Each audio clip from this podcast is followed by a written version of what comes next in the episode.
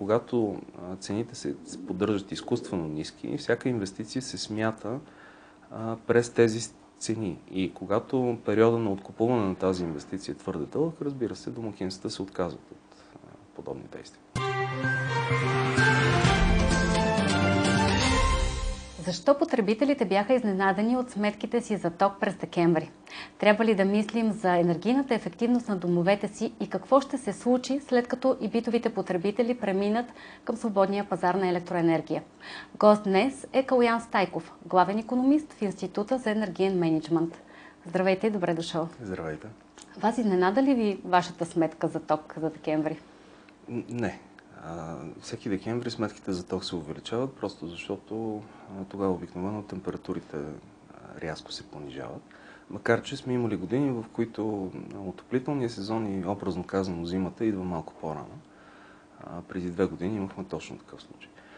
Миналата и тази година обаче октомври и ноември са сравнително топли месеци, съответно потреблението е по-низко от средното за този период и разбира се, сметките заедно с това също са ниски. И забравяме, че идва зима, така ли се оказва? Точно така и разбира се, разликата тази година е, че просто през декември рязко спаднаха температурите. Сега от тук може да търсим субективни обяснения, че като ни стане студено се опитваме да си стоплим повече, т.е. климатика работи по- по-силно или пускаме парното по-високо или там печки, каквото се сетите. А, и след това някакси свикваме с, с по-хладното време, започваме да се обличаме, да ходим по къс панталон вкъщи. Така че за мен това е напълно естествено, няма нищо странно. Всяка година, между другото, водим този дебат. Всяка година крайните снабдители, които доставят електроенергия до домакинствата, имат кампании преди отоплителния сезон, как да пестим от сметките си, какво може да направим, за да повишим енергийната ефективност, кои са най-големите електро електроконсуматори в дома, бойлери, печки, хладилници и така нататък. Казвате всяка година и дайте да видим голямата картина. Имате при вас вероятно статистика как изглежда потреблението и сметките ни. Миналия декември или ако сравним с топлите месеци на годината, колко рязка беше тази промяна? Разликата в средното потребление на едно домакинство, разбира се, това е много условно. Различните домакинства имат различни навици но между декември и ноември тази година увеличението на средното потребление е около 50-60%, което разбира се дава голяма разлика и в самата сметка. в сравнение с предната година разликата е по-малка. температурите през този декември и предния декември са горе-долу сходни, но виждаме, че потреблението пак се увеличава малко. Сега тук може да търсим наистина промени в поведението, но не трябва да забравяме, че при електрическата енергия цените през последните две години за домакинствата се увеличиха с около 8-10%, докато само за предния отоплителен сезон цените на топлинната енергия се увеличиха средно за страната с 30%, което означава, че на места са се увеличили още повече. Каква част всъщност от българските домакинства се отопляват на ток? Защото вероятно това е най-големия консуматор. А, да, това е голям консуматор, но а, нали, това няма да даде голяма, а, голяма разлика в сметките. По-скоро тези домакинства, които са решили, видели са миналата година, че сметките за парно са много високи, са решили тази година да не правят такива експерименти и да минат на ток.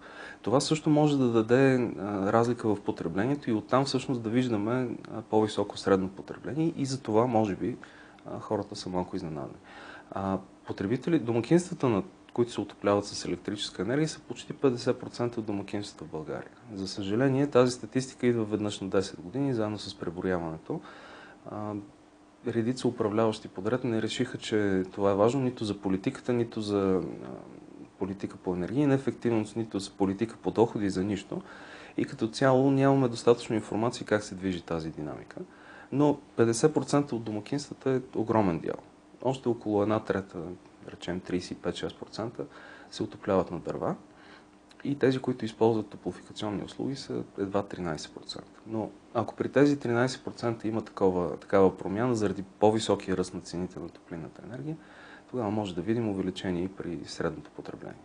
Добре, да погледнем практично какво могат да направят домакинствата, за да намалят сметките си за ток през отоплителния сезон, защото най-вече тогава са завишените сметки, които виждаме. Е, да, тогава всички са изненадани. Въпреки, че през летните месеци също имаме високо потребление, не толкова високо, колкото през зимата, но по-високо в сравнение с пролетта и есента, просто защото използваме климатици, топло е, и търси се някакъв комфорт. А, първото нещо, което може да се направи, това е да се обърне внимание на личното а, поведение, да не държим прозорците отворени докато работи климатика и да търсим все пак някакъв баланс. А, пак казвам, крайните снабдители имат ежегодна кампания как да пестим от сметките си, така че да, да сме по-ефективни. А, второто нещо, това е свързано с а, самата сградна инсталация, изолация, течащи покриви, пробити дограми и така нататък. Всяка инвестиция в тази посока очевидно се връща под формата на спестени сметки. И третото нещо е да се обърне внимание на електроуредите, които ако са стари, естествено са неефективни, ако са по-нови, са по-енергийно ефективни, съответно сметките от тях ще бъдат по-низки. Това са като цяло трите големи елемента, на които може да се обърне внимание. Вече има и някои други, които са по-специфични. Може да се търси, например, има редица програми за домакинства, които позволяват, финансират инсталиране на фотоволтаични панели, на покриви, на фасади. Някои от тях са съчетани с системи за съхранение, което също може да помогне за понижаване на сметките. И вече нещо, което за нас все още е екзотика, в другите страни не влезе, това са така наречените енергийни общности, в които няколко домакинства, цяла кооперация или няколко кооперации могат да, да направят такава обща система, от която всички да потребяват. Като че ли домакинствата виждат това все още като разход, инвестиция, която много дългосрочно в напред във времето ще се изплаща, но либерализацията на пазара за домакинствата ще бъде ли един такъв стимулиращ фактор, за да могат все повече да, да мислим всички ние за енергийната ефективност и за потреблението? Това е теорията. Тоест, при регулираните цени те са ниски, при свободния пазар те ще бъдат високи и тогава ще се търси такава Между другото, високи ли ще бъдат? А, ако да речем днес бяхме на свободен пазар, всички ние домакинствата, какви ще да бъдат нашите сметки? По-високи ли ще да бъдат? Затова казах, това е теорията. На практика а, има много различни програми, които могат да се приложат, така че да се намалят сметките. България не е единствената страна, в която цените са регулирани. Има още няколко страни в Европейския съюз, които използват различни механизми и мерки за подпомагане на домакинските бюджети, специално за сметките им за електрическа енергия. Така че много е важно след 20, от 26-та година как точно ще изглежда тази политика. За съжаление, в момента нямаме абсолютно никаква информация. И между другото, този дебат за това как ще либерализираме пазара и всички домакинства ще излязат вече на, на свободния пазар, аз го слушам от 2015. И всяка година от 2015 пълната либерализация е само на 5 години разстояние. Е, сега веднага започваме и вече няма да има никакви проблеми и така до сега. Така че има още две години до 26-та година. Предстои да видим какво ще измисли това и следващите правителства в тази посока. Така че аз не бих се наел с коментари. Но съгласен съм, когато цените се поддържат изкуствено ниски, всяка инвестиция се смята а, през тези цени. И когато периода на откупуване на тази инвестиция е твърде дълъг, разбира се, домакинствата се отказват от подобни действия. Закона въвежда а, едно понятие уязвим клиент за снабдяване с електрическа енергия. Ясно ли е кои групи хора влизат в обхвата на това понятие? И това ли ще са хората, които ще получат след това евентуално компенсации след а, а, така отпадането на регулирания доставчик? Две са понятията, които се въвеждат. Едното е уязвимия потребител, другото е енергийно бедно домакинство. А, при дефиницията за уязвим потребител, според мен тя е твърде тясна и на практика вътре влизат основно социално слаби домакинства. Всъщност, а, дефиницията, така както се разбира на европейско ниво, е малко по-широка и включва, включи, включва и домакинства, които, например, трудно могат да се ориентират в пазарни условия. Тоест не, че не могат да, да си позволят сметките или имат някакъв проблем с дохода, но, например, това са възрастни хора, на които като им предложите 6 различни оферти с променящи се индикатори, те не могат да се ориентират в това и имат нужда от подкрепа. Тази подкрепа не е нужно да е финансова, но пак казвам, просто нашата дефиниция е доста, доста тясна. Тези, които ще получават всъщност помощи, са по-скоро енергийно бедните домакинства, за които се въвежда дефиниция, но все още има доста въпросителни около нея, включително и с подзаконовите нормативни актове, които всъщност трябва да дадат малко повече информация. Един от големите проблеми през миналата година, всъщност първата стъпка, която правителството направи за в посока пълна либерализация на домакинствата, беше, че много се бързаше. Тогава фокусът беше трябва да приключим с всички реформи, за да получим плащането по плана за възстановяване на устойчивост. И за това ние знаем, че това не е идеално, обаче трябва да го направим. Не само, че го направихме, въведахме всички ангажименти, задължения и така нататък, без да е ясно как ще се прилагат, в крайна сметка дори не получихме плащането. Тоест нямаше нужда да се бърза толкова, можеше да се погледне малко по-реалистично и съответно да се даде повече време на експертите, на, на обществени дискусии, за да се изчистят тези въпроси и сега да имаме малко повече отговори. А в момента на практика имаме само въпроси. В момента споделихте, споменахте плана за възстановяване и развитие, включително и по европейски програми. Има различни програми за подпомагане на домакинствата, именно в посока енергийна ефективност. Може ли да дадете примери за какво могат да кандидатстват и правят ли го домакинствата за такъв тип подкрепа? Най-популярните са програмите за саниране. Те преминаха няколко метаморфози. Виждаме, че последната буксува в някаква степен. Има, разбира се, част от тях включват и промяна в, примерно, отоплителни инсталации, от вертикални отоплителни инсталации да се премина към хоризонтални, но разбира се, това е много сложно. Трябва да се постигне съгласие на цялата етажна собственост и трудно е. А, разбира се, има, както казах, има и програми за финансиране на фотоволтаични панели, за системите за съхранение. Не съм сигурен дали се включват, но рано или късно и те ще бъдат включени към тези програми. А, и преди време имаше и програми за а, подмяна на електроуреди, топлинни инсталации, т.е. например да се мине от а, печка на дърва към климатик или конвекторно тяло, което да отоплява. По принцип, има такива програми, със сигурност ще има и в бъдеще, защото цялата европейска политика е насочена именно в тази посока електрификация на обществения, социалния и економическия живот а, и преминаване на, при отоплението от използване на природен газ, независимо дали в топлофикация или индивидуално, към използване на електрическа енергия, термопомпи и така нататък. така че това е така изглежда бъдещето на тази политика в момента. Разбира се, може да има промяна, но за момента не се вижда.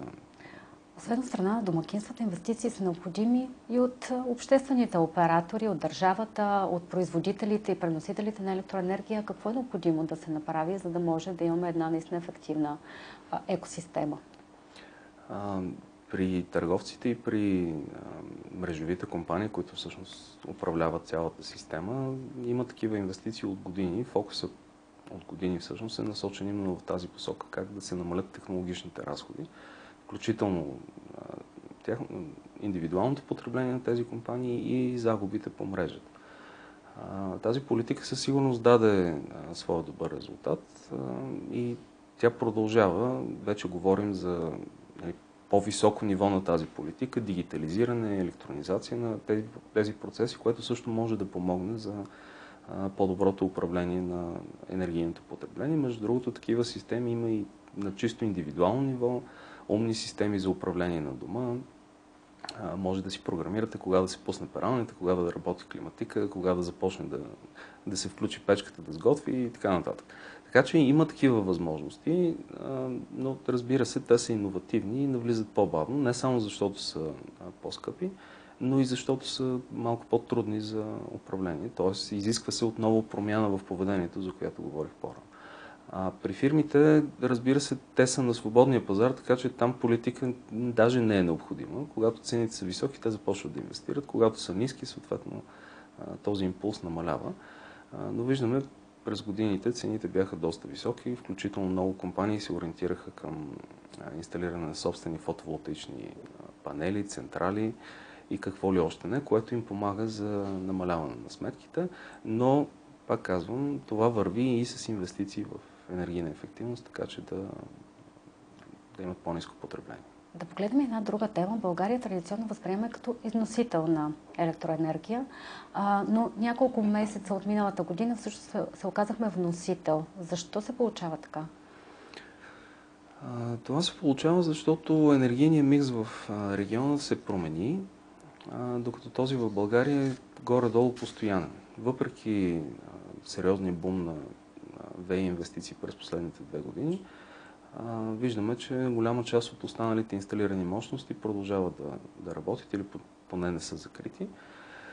което ги поставя в доста неконкурентоспособна позиция. Това се дължи на високите цени на въглеродните квоти, които въглишните централи трябва да купуват, за да произвеждат електрическа енергия.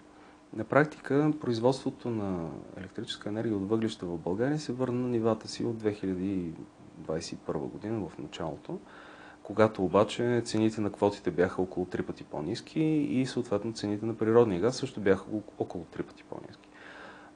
Тогава газовите централи в Европа просто изтласкаха въглишните и те се използваха за най-най-скъпото възможно производство, т.е. там където вече газовите централи не достигат.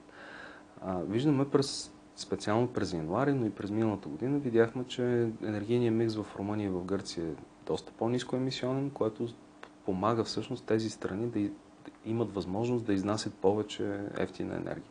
Между другото, това беше един от основните проблеми пред бизнеса 2017, 18, 19 година, когато той беше недоволен, че в отделни часове на денонощието, даже цели дни, в съседните страни цените са по-низки, а при нас са по-високи и съответно те пък не могат да внасят този по-ефтин ток. Тогава имаше обективни затруднения пред това нещо. Борсата беше млада, пазарите не бяха интегрирани, междусистемната свързаност не беше толкова висока, но сега всички тези препятствия всъщност са превъзмогнати, което позволява този ефтин ток просто да тече към нас. Между другото, в други периоди със сигурност ситуацията ще се обърне и отново ще се възвърне този, това конкурентно предимство на България. Гърция, Румъния, това са държави, към които също си традиционно изнасяме. Откъде друга да внасяме ток в момента? А, от Румъния традиционно внасяме. Тя е голям износител на, на Балканите. Гърция е всъщност изненадата, защото те са по принцип са от скъпите пазари, традиционен вносител на електрическа енергия но както казах, техният микс се промени. Как, в, момента, в каква посока? Как е по-различен от... В момента виждаме много по-високо производство от вятърни централи, не малко производство от слънце, въпреки че е зимен периода. И а, те направиха и значителни инвестиции за производство от а, газови централи. Газовите централи също купуват квоти за емисии, обаче техният емисионен фактор, да го наречем, е горе-долу три пъти по-нисък, отколкото на въглишните централи, което всъщност им създава това предимство. В Румъния пък също има вятър, но има и много водни централи, които също помагат.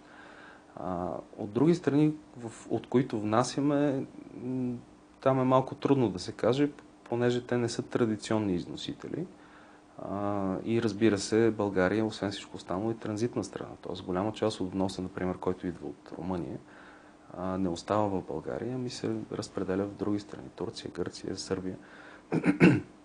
Но през, в началото на тази година виждаме, че в отделни дни, по-скоро часове, внасяме електроенергия и от Турция, и от Сърбия. Но пак казвам, много е трудно да преценим дали това е електроенергия, която остава в страната или по-скоро и просто минава от тук и след това се изнася. Как според вас трябва да изглежда нашия енергиен микс, за да може да сме конкурентоспособни на този отворен пазар в Европа? А, както виждаме, нискоемисионните производства просто доминират и най-вероятно това ще остане така като тенденция в средносрочен и дългосрочен план, така че би трябвало да се ориентираме в тази посока. Фотоволтаиците са с най-голям интерес от страна на инвеститорите, но а, всъщност те имат своето ограничение заради слънчевите да, часове. Не, не може да се разчита на тях изцяло. А, винаги, винаги се препоръчва да се прави някаква комбинация фотоволтаични централи, вятърни централи, водни централи. А, там имаме при водните централи специално има голям капацитет, който просто не се използва. Не само за при новите централи този капацитет е по-малък, но при съществуващите те могат да бъдат управлявани по-добре. За съжаление, има си години натрупвани проблеми, които всъщност възпрепятстват това нещо. А, но трябва да се търси някаква комплексност при тези инвестиции. Не бива да се разчита само на една технология, просто защото всички от тях си имат своите плюсове и минуси. Но докато стигнем до там, всъщност виждаме, че въглишните централи не са съвсем изтласкани от пазара, т.е. производството им е по-низко, но очевидно все още са необходими. Между другото, ако температурите са като за една средностатистическа зима, тогава ситуацията би изглеждала по много по-различен начин. Не бива да се успокояваме, че тази и предната зима бяха меки и затова всички останали зими от тук нататък ще бъдат същите. Значи няма проблеми, нали, затваряме въглищата утре. Но все пак тази пазарна ситуация създава препятствия пред техните бизнес модели и тези препятствия трябва да бъдат, трябва да се намерят решения за тях по някакъв начин. За съжаление, не виждаме сериозна политика в тази посока. Единствената инициативност, това е от частни компании. Марица Изток 1 и 3 вече обявиха своите планове за промяна в начина си на работа. За държавната не се говори, за другите по-малки тецове също не се говори чак толкова много, но и правителството е твърдо, че те ще работят до 39-та година, парламентът приема там някакви решения. И това не е добър начин за правене на политика. Това е политика, която е базирана по-скоро на, на пожелания и на надежди, отколкото на някакви а, пазарни и економически реалности. Благодаря ви за този разговор. Калян Стайко в студиото на Какво могат парите. Гледайте и останалите ни епизоди в платформите на DIRBG.